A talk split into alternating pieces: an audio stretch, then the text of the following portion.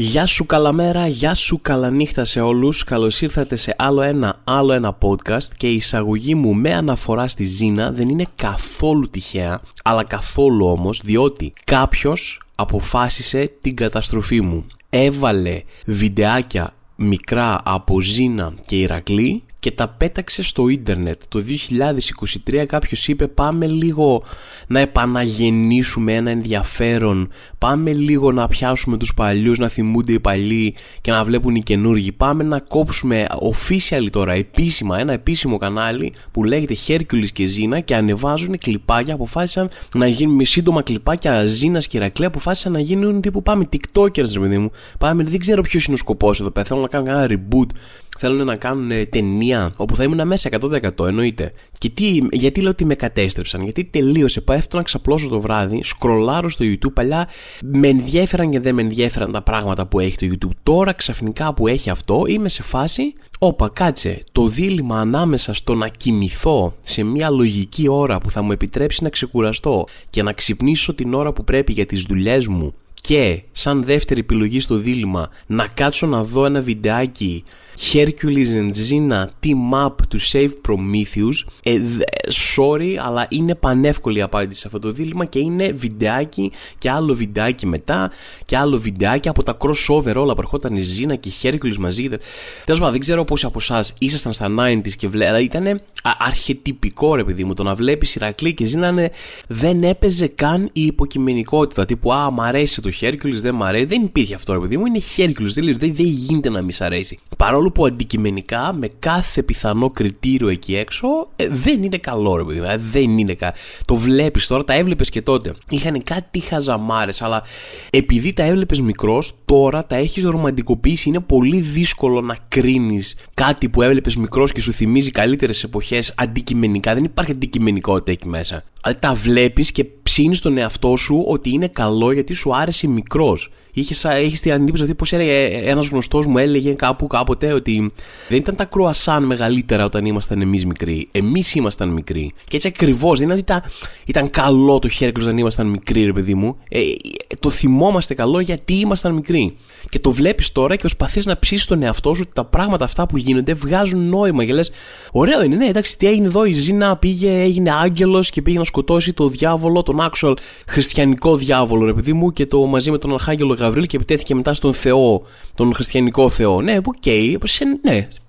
Πού είναι το περίεργο; Εννοείται, ναι, απίστευτη πλοκή, τέλειο, καταπληκτικό. Αλλά ναι, ρε παιδί μου, ήταν κακό και είχε κάποια πράγματα που τα έκανε κακά και τους άρεσαν τόσο πολύ σε όλους που τα κρατούσαν για πάντα. Α πούμε, ένα πράγμα που θυμάμαι από μικρός μέχρι τώρα να γελάω κάθε φορά που το βλέπω είναι ο Χέρκιουλης να πιάνει, δεν ξέρω, ένα, μια κολόνα, ένα βράχο, μια τεράστια πέτρα, κάτι βαρύ ρε παιδί μου, να πιάνει και να προσπαθεί είτε να το ξεκολλήσει από το έδαφος είτε να το κουνήσει και στην αρχή, επειδή είναι πολύ μεγάλο αυτό, βάζει δύναμη και είναι.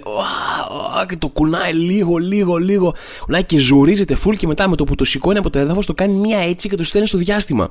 Και λες, αποφάσισε ρε Ηρακλή, δεν γίνεται να τα έχεις και τα δύο. Είτε σε ζορίζει αυτό το πράγμα να μετακινήσεις, είτε μπορείς να το πετάξεις στο διάστημα. Δεν γίνεται το πρώτο δευτερόλεπτο να ζορίζεσαι και μόλις σηκωθεί λίγο, α εντάξει, το έχω τώρα. Φαπ, το έστειλα σε τροχιά, έγινε Γιούρι Γκαγκάριν, ο πρώτος άνθρωπος που πάτησε στο φεγγάρι, ξέρω εγώ. Δηλαδή δεν γίνεται και τα δύο. Ήταν πάντα γελοίο, έχει κάτι τέτοιες γελοιότητες πάρα πολλές, ρε παιδί μου. Αλλά εν πάση περιπτώσει αγαπάμε Ηρακλή, αγαπάμε Ζήνα τι θα κάνουνε, θα έρθει η αστυνομία τηλεόρασης και κινηματογράφου και θα μας πει πώς σας αρέσει αυτή η βλακεία. Τελείωσε, φίλε μου, μας αρέσει. Λυπάμαι πάρα πολύ. Μας αρέσει η Ρακλή και Ζήνα. Ε, ήτανε το Game of Thrones μας. Ωραία, αυτό είχαμε, αυτό βλέπαμε, τελείωσε τώρα.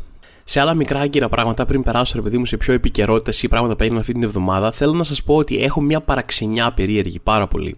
Έχω ένα πράγμα σαν OCD με, να κάνω μια συγκεκριμένη βλακεία που μπορεί να αποβεί επικίνδυνη. Ε, και θέλω να δω αν υπάρχει κάποιος άλλος εκεί έξω που έχει τέτοια πράγματα που κάνει. Θα περιγράψω τι εννοώ λίγο καλύτερα για να καταλάβετε. Απλά θέλω να μην νιώθω τόσο μόνος μου σε αυτή τη βλακεία που κάνω. Α πούμε, εγώ τι κάνω. Όταν βγω από το μπάνιο, το μπάνιο μου ρε παιδί μου είναι. Ε, δεν έχω μπανιέρα, έχω αυτό το ξέρετε που είναι σε φάση ντουζιέρα ρε παιδί μου, τύπου ρομουστούλια. Οπότε έχει ένα μικρό πεζουλάκι, να το πω, ξέρω, ένα μικρό κομμάτι τσιμέντου, ξέρω εγώ, ένα, το πιο μικρό τυχίδιο που υπάρχει για να κρατάει τα νερά μέσα, ρε παιδί μου, να μην φεύγουν, να μένουν μέσα τα νερά και να πηγαίνουν στο συμφώνι. Αυτό λοιπόν, εγώ όταν βγαίνω από το μπάνιο και σκουπίζομαι, ε, το κάνω ισορροπώντας πάνω σε αυτό το τυχάκι. Βάζω τα πόδια μου και ισορροπώ. Τώρα με νερά πάνω, με όλα αυτά. Γιατί το κάνεις αυτό, ε, δεν ξέρω. Μία φωνή μέσα μου μου λέει κάνει αυτό, κάνει αυτό το πράγμα, ρε παιδί μου. Και κάθε φορά τη γλιτώνω, αλλά είναι επικίνδυνο. Γλιστράει, είναι μικρό, δεν υπάρχει λόγος να το κάνω, αλλά κάτι ένα σκοτεινό πράγμα μέσα μου με πιέζει να το κάνω και το κάνω κάθε φορά και θα, θα με βρουν κάποια στιγμή, ρε παιδί μου, πεθαμένο μέσα στην ίδια μου την πανιέρα και θα λένε Εγώ τον καημένο γιατί. είναι. Όχι, δεν είμαι καημένος, είμαι απλά ηλίθιος. Έχω απλά μια παιδική ηλικιότητα να προκαλέσω τον εαυτό μου να κάνω κάτι, να βάλω ένα challenge στον εαυτό μου, το οποίο δεν έχει κανένα νόημα, δεν θα αποδείξω τίποτα με το να καταφέρω να ισορροπήσω εκεί, αλλά για κάποιο λόγο αυτή η πρόκληση με εντρικάρει πω όταν ήμασταν μικροί, που ήταν αυτό, ανεβαίνατε, ξέρω εγώ, πηγαίνετε σε μια οικοδομή που ήταν ακόμα και ανεβαίνετε στον τρίτο τέταρτο όροφο, λέει κάποιος, κολώνεις να πηδήξεις από εδώ. ναι, ρε φίλε, κολώνω, ξέρω εγώ γιατί. Αλλά τότε μας φαινόταν ότι όχι, challenge. Θα πηδήξω από τον τέταρτο όροφο. Και δεν θα μου πει κανένας ότι είμαι φλόρος, δεν θα μου πει κανένας ότι κολώνω να πεθάνω. Όχι, φίλε μου, δεν κολώνω να πεθάνω. Τσακ, πηδάω. Παίρνω αυτό το ηλίθιο αχρίαστο challenge. Απλά επειδή με προκάλεσε. Έτσι και εγώ προκαλώ τον εαυτό μου να κάνω αυτό. Αυτή η μικρή παρένθεση πριν προχωρήσουμε, θέλω απλά να μου πείτε αν, αν συμβαίνει, αν σας συμβαίνει οτιδήποτε τέτοιο σχετικό. Τέλος πάντων, λοιπόν, προχωρώντας, θέλω να πω κάτι άλλο. Πέτυχε ένα, ένα βιντεάκι, απόσπασμα, από ένα podcast. Είναι ένας τύπος, μιλάει μπροστά από ένα μικρόφωνο και πίσω έχει μια κουρτίνα. Οπότε, ξέρεις, podcast, ρε παιδί μου. Και λέει ότι είναι ο Dr. Τάδε και αρχίζει να μιλάει για διάφορα ιατρικά, ε, για πώς να ε, βοηθήσει τη σεξουαλική σου ζωή, ξέρω εγώ. Και βλέπω 10-20 δευτερόλεπτα και λέω: πάνω τώρα τι με αφορά, λέμε ο γιατρός, αυτός τι λέει. Και μετά συνειδητοποιώ κάτι. Δεν ξέρω ποιος είναι αυτός. Δεν ξέρω αν είναι γιατρός. Το είχε απλά στον τίτλο και εγώ το έφαγα ρε παιδί μου γιατί λέω Α, δεν μπορεί. Ο τύπος έχει πάει έχει μιλήσει σε podcast. Ε, για να έχει μιλήσει σε podcast, μιλάμε τώρα, δεν υπάρχει μεγαλύτερο σημάδι ότι είναι αληθινό ρε παιδί μου, αν έχει μιλήσει σε podcast, τέτοιο κύριο κτλ. Και μετά συνειδητοποιώ και το άλλο. Να σου πω κάτι. Τόση ώρα μιλάει μόνος του. Δεν έχω δει κάποιον να το ρωτάει κάτι. Υπάρχει περίπτωση να μην είναι καν podcast. Να έστησε μια κουρτίνα μόνος του να έβαλε ένα μικρόφωνο για να δώσει ρε παιδί μου λίγο κύρος στον εαυτό του. Να, ε, μιλάω σε podcast, δεν είναι ένας τύπος που τα λέει στο σπίτι του. Ξέρω, έχουν καλέσει να μιλήσω για την ειδικότητά μου. Και με έκανε να συνειδητοποιήσω αυτό πόσο εύκολο είναι στο ίντερνετ απλά να σε ξεγελάσουν με το οτιδήποτε. Δηλαδή κατασκευάζουν μια εικόνα που είναι ένα γνώριμο σκηνικό κατασκευασμένο που κατευθείαν το μυαλό σου κάνει τους συνειρμούς. Αυτός μιλάει τώρα μπροστά από ένα μικρόφωνο, μπροστά από ένα δωμάτιο. Άρα είναι κάποιος. Είναι, είναι legit αυτό που βλέπω γιατί τον έχουν καλέσει κάπου να μιλήσει. Αλλά δεν... Είναι τρομερό, ρε παιδί μου, πώς το μυαλό μου έκανε τις συνδέσεις μόνος ότι ναι, εντάξει, πιστεύω ότι αυτός είναι γιατρός, γιατί μιλάει σε podcast. Σίγουρα θα μπορούσε να μην είναι γιατρός και θα μπορούσε ακόμα να μην είναι καν σε podcast, να έχει βάλει μια κουρτίνα για να μιλάει μόνος του, γιατί θα βρεθεί ο Θωμάζο ηλίθιος από τα τρίκαλα, ρε παιδί μου, που θα το χάψει γιατί απλά ταιριάζει στην εικόνα. Και τέλος πάντων, κάπως αυτό ρε παιδί μου μου θύμισε για άλλη μια φορά ότι πραγματικά πρέπει να πιστεύεις το ένα χιλιοστό από τα πράγματα που βλέπεις στο Ιντερνετ και να μην μπαίνει τίποτα σε δεδομένο Πλέον έχουμε μέσα στην εποχή του AI, του deepfake. Αυτό δεν έβαλε καν την προσπάθεια να κάνει ένα deepfake. Τίποτα. Πέταξε μια κουρτίνα πίσω να πάει. Τελείωσε το έγραψε ο Θωμά. Ρε, γιατρός σου λέει, τελείωσε. Ήθελα απλά με αυτή τη μικρή ιστορία, τη σύντομη ιστορία που παραλίγο να ξεχελαστώ από έναν άκυρο γιατρό στο Facebook και με αυτή τη σύντομη ιστορία ήθελα να σας πω ρε παιδί μου ότι απλά να θυμάστε ότι ζούμε σε μια εποχή που δεν μπορούμε να ξεχωρίσουμε πλέον την αλήθεια από το ψέμα. Η αλήθεια έχει αρχίσει να γίνεται μια άπιαστη έννοια δεν θα υπάρχει πουθενά.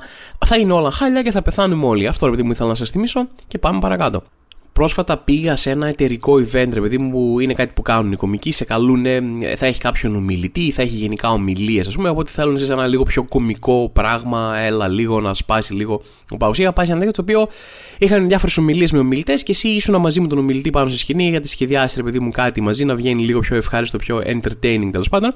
Και καθόμαστε στο τραπέζι που μας έχουν, γιατί ήταν και άλλοι κομικοί, συμμετείχαν διάφοροι κομικοί από Αθήνα και Θεσσαλονίκη σε όλο αυτό το event. Και όπως καθόμαστε εκεί στο τραπέζι που μας έχουν δώσει, ρε παιδί μου, στο συνέδριο, Ξαφνικά έρχεται και κάθε δίπλα μου ο Άγγελος Χαριστέας. Και είμαι σε φάση πω τι σουρεάλ φάση είναι αυτή που ζω, επειδή μου τον έλεπα στην τηλεόραση να καρφώνει τα γκολ, ας πούμε, Euro και τα λοιπά, η καλύτερη εποχή της Ελλάδας, η καλύτερη εποχή της ζωής μου.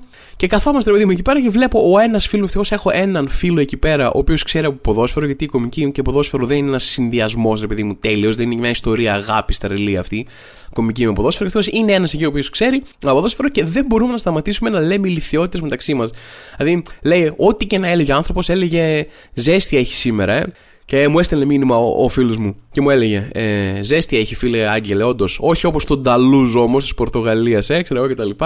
Και ό,τι και να έλεγε, το πηγαίναμε εκεί. Και κάποια στιγμή, ρε παιδί μου, αρχίζω και τρελαίνω, μου λέω θα θυμάται, θα έχει ακόμα αυτά τα δολοφονικά ένστικτα Euro 2004 και οριακά ψήθηκα όπως θα ανέβει να κάνει την ομιλία του να πάω να βρω μια μπάλα ποδοσφαίρου κάπου και να αρχίσω να του σεντράρω ρε παιδί μου να του πετάω σέντρες και να δούμε θα, θα ξυπνήσει αυτό το ένστικτο το killer ένστικτο από, το, από καυτή έδρα νταλούζ να αρχίσει να βαράει κεφαλές με το συνεδριακό να γίνει χαμός. Αλλά δεν το έκανα προφανώς γιατί είχα πάει εκεί πέρα επαγγελματικά ρε παιδί μου και λέω άστο άλλη φορά άμα τον πετύχω στο δρόμο θα κάνω κάτι τέτοιο. Παίζει το μεταξύ να τον έχουν πρίξει γι' αυτό. Έχει κάνει, ξέρω, έχει κάνει καριέρα ο άνθρωπος εξωτερικό, έχει γυρίσει Ελλάδα, μετά έκανε και άλλα πράγματα. Ήταν στη διοικήσει ομάδων, έκανε ένα σωρό πράγματα, ρε παιδί μου, στη ζωή του και στην καριέρα του. Και είναι σαν τον έναν τύπο που έχει κάνει ένα ρόλο. Α, ήταν ο Batman, οπότε τελείωσε όλη τη ζωή. Είναι ο Batman, οπότε τώρα τελείωσε. Παίζει όλοι να τον πρίζουν. Α, γύρω 2004, ρε παιδί μου. Και ήταν ο ρόλος που τον καθόρισε, που το στιγμάτισε. Βέβαια, από την άλλη, υπάρχουν και χειρότερα πράγματα να θυμάται ο κόσμος από το πώς έβαλες γκολ και πήραμε ένα γύρο το 2004. Οπότε εντάξει, κάτι κερδίζεις, κάτι χάνεις. Το συνέδριο αυτό λοιπόν είχε να κάνει με διάφορες παθογένειες ή με διάφορα θέματα επάνω. Οι θεματικές του ήταν γύρω από εργασιακό χώρο, πώς είναι η επαγγελματική κατάσταση σήμερα στην Ελλάδα κτλ. Και ένα από τα θέματα τα οποία μιλήσανε ήταν η αναξιοκρατία, η ευνοιοκρατία, το πώς οδηγεί αυτό το πράγμα σε brain drain, κόσμος φεύγει κτλ. Το brain drain είναι ένας όρος που παίζει πάρα πολύ τα τελευταία χρόνια. Για όποιον δεν ξέρει τι είναι το brain drain, γιατί είναι αγγλικός όρος, είναι αυτό το παλιό καλό ελληνικό που λέγαμε Ω, τα καλύτερα μυαλά μας φεύγουν έξω. Εντάξει, το οποίο πάντα τους είχε νόμουνα, ενώ είναι πρακτό φαινόμενο. Προφανώς άνθρωποι με πολύ καλή εξειδίκευση, μόρφωση κτλ. να φεύγουν έξω. Προφανώς είναι ένα πράγμα που γίνεται αυτό σε διάφορες χώρες. Η Ελλάδα είναι μία από αυτές. Δεν λέω ότι δεν υπάρχει σαν φαινόμενο. Απλά αυτό το τα καλύτερα μυαλά μας φεύγουν έξω είναι λίγο σαν να σου λέει άμα είσαι στην Ελλάδα, ε, είσαι βλάκας, ρε φιλέ.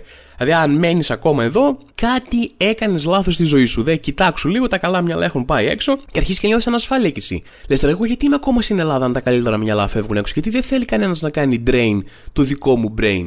Τι έχει, τι έχει το δικό μου brain, δηλαδή, και δεν, δεν, δεν το αντλεί κανένας προς τα έξω. Και αρχίζεις και νιώθεις ανασφάλεια, ρε παιδί μου. Και μου αρέσει που πάντα οι συζητήσεις γύρω από κάτι τέτοια θέματα, ρε παιδί μου, είναι πάντα γιατί πρέπει να κάτσουμε να σκεφτούμε, να βρούμε την άκρη.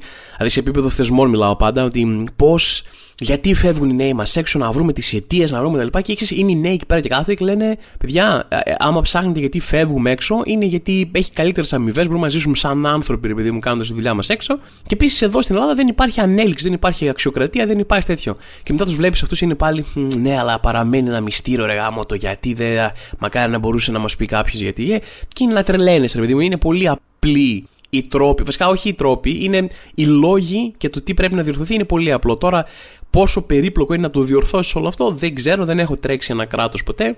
Αλλά βλέποντας πώς τρέχουν τα κράτη, οι τελευταίες κυβερνήσεις, ρε παιδί μου, φαντάζομαι πόσο πιο χάλια να τα πήγαινα. Δηλαδή, πόσο πιο χάλια να το πήγαινα. Θα το πήγαινα safe εγώ. Δεν θα έκανα μεγάλες αλλαγές και μεγάλα. Θα πήγαινα safe, θα έλεγα ρε παιδί μου, θα έδινα στην κυβέρνησή μου, θα σου έλεγα παιδιά, ακούστε με, μαζευτείτε όλοι εδώ πέρα και αφήστε τώρα το να, να φτιάξουμε τη φτώχεια, να κάνουμε τέτοια. Ένα στόχο έχω. Πάμε, τέσσερα χρόνια είναι, μια τετραετία είναι, δεν είναι ούτε πολύ ούτε λίγο. Πάμε να μην πεθάνει κανένας αυτή την τετραετία από δικιά μας ευθύνη.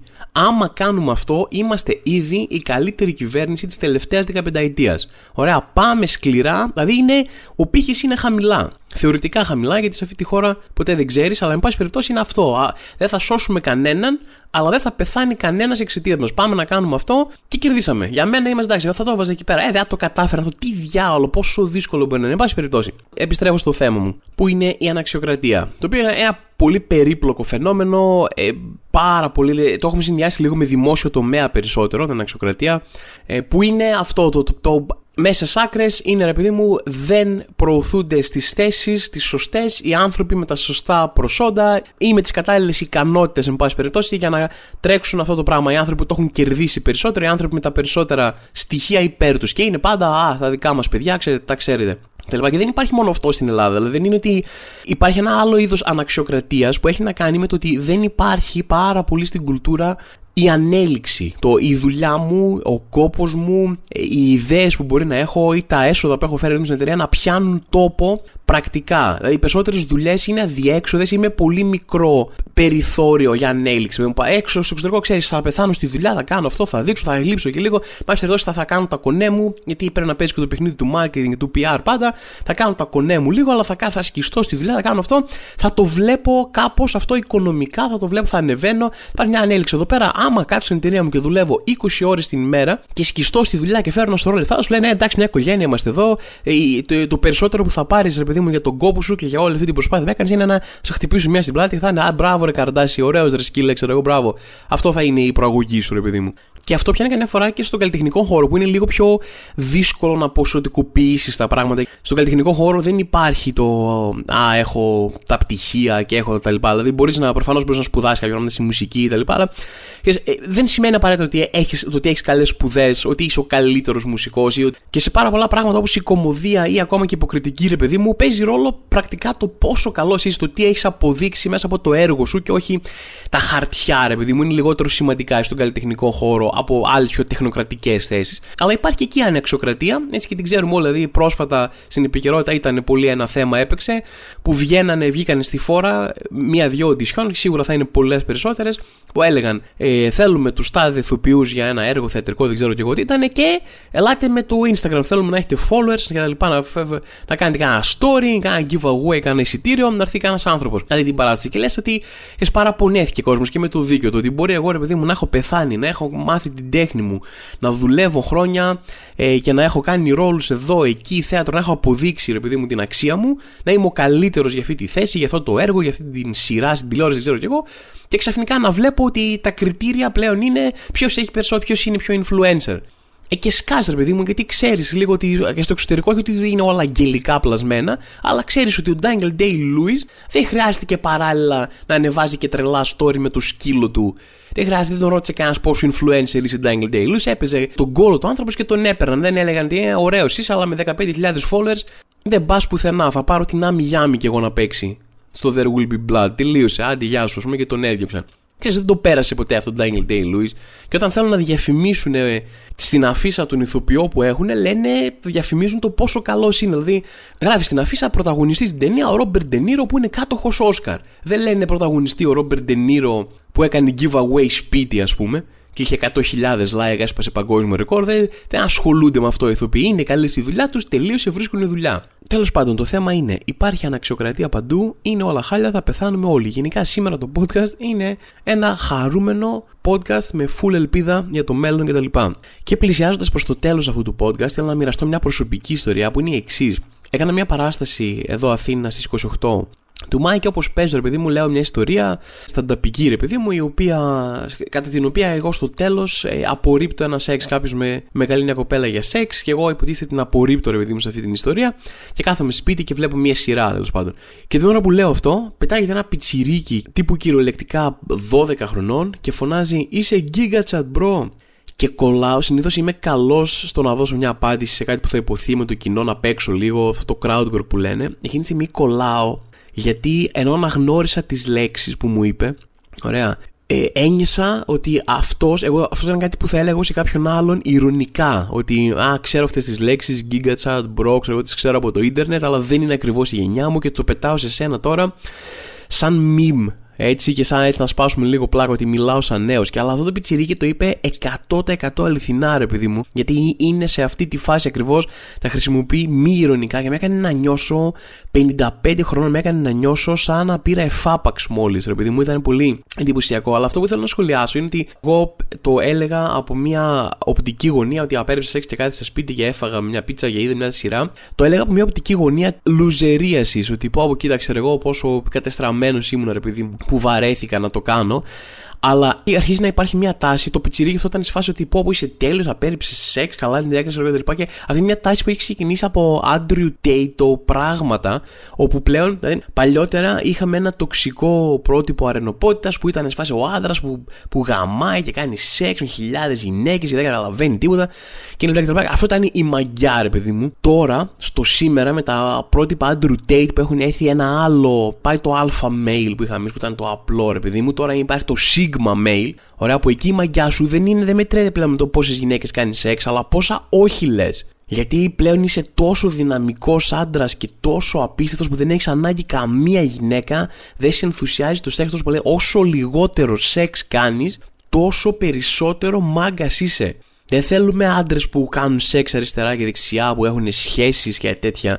Ο μάγκας, ο σωστός, ο αληθινός ο άντρας δεν κάνει σεξ ποτέ. Συναναστρέφεται με γυναίκες για να του προτείνουν σεξ και μόλις του προτείνουν σεξ, τους λέει Άντε γεια κουκλίτσα μου, με ποιον νομίζω ότι έχεις μπλέξει, με κανέναν τύπο που κάνει σεξ; Όχι βέβαια. Εγώ είμαι άντρας και για να το αποδείξω δεν θα κάνω σεξ μαζί σου, δεν θα κάνω σεξ με καμία. Πω πω πόσο sigma male είμαι και φωνάζουν τα πιτσιρίκια. Έχει πολύ περίεργη εναλλαγή οπτικής γωνίας. Άλλαξαν τα ήθη και τα έθιμα. Και δεν λέω εγώ, OK, okay, αυτό είναι το πρότυπο του νέου άντρα. Ό,τι είναι, ξέρω εγώ. Απλά εδώ πείστε μας, δεν μας στέλνετε ένα μέμο, εμείς να ξέρουμε πώς θα είμαστε άντρες, παιδί μου. Τι παίζει, ποιοι είναι οι νέοι κανόνες, πώς μπορείς να είσαι σίγμα, μετά δεν ξέρω τι θα γίνει. Ο Mega Mail, ξέρω ποιο θα είναι το επόμενο, επειδή εμεί θα είναι ο επόμενος Andrew Tate. Τώρα να ξέρουμε κι εμείς τι κάνουμε, αυτό όχι τίποτα άλλο.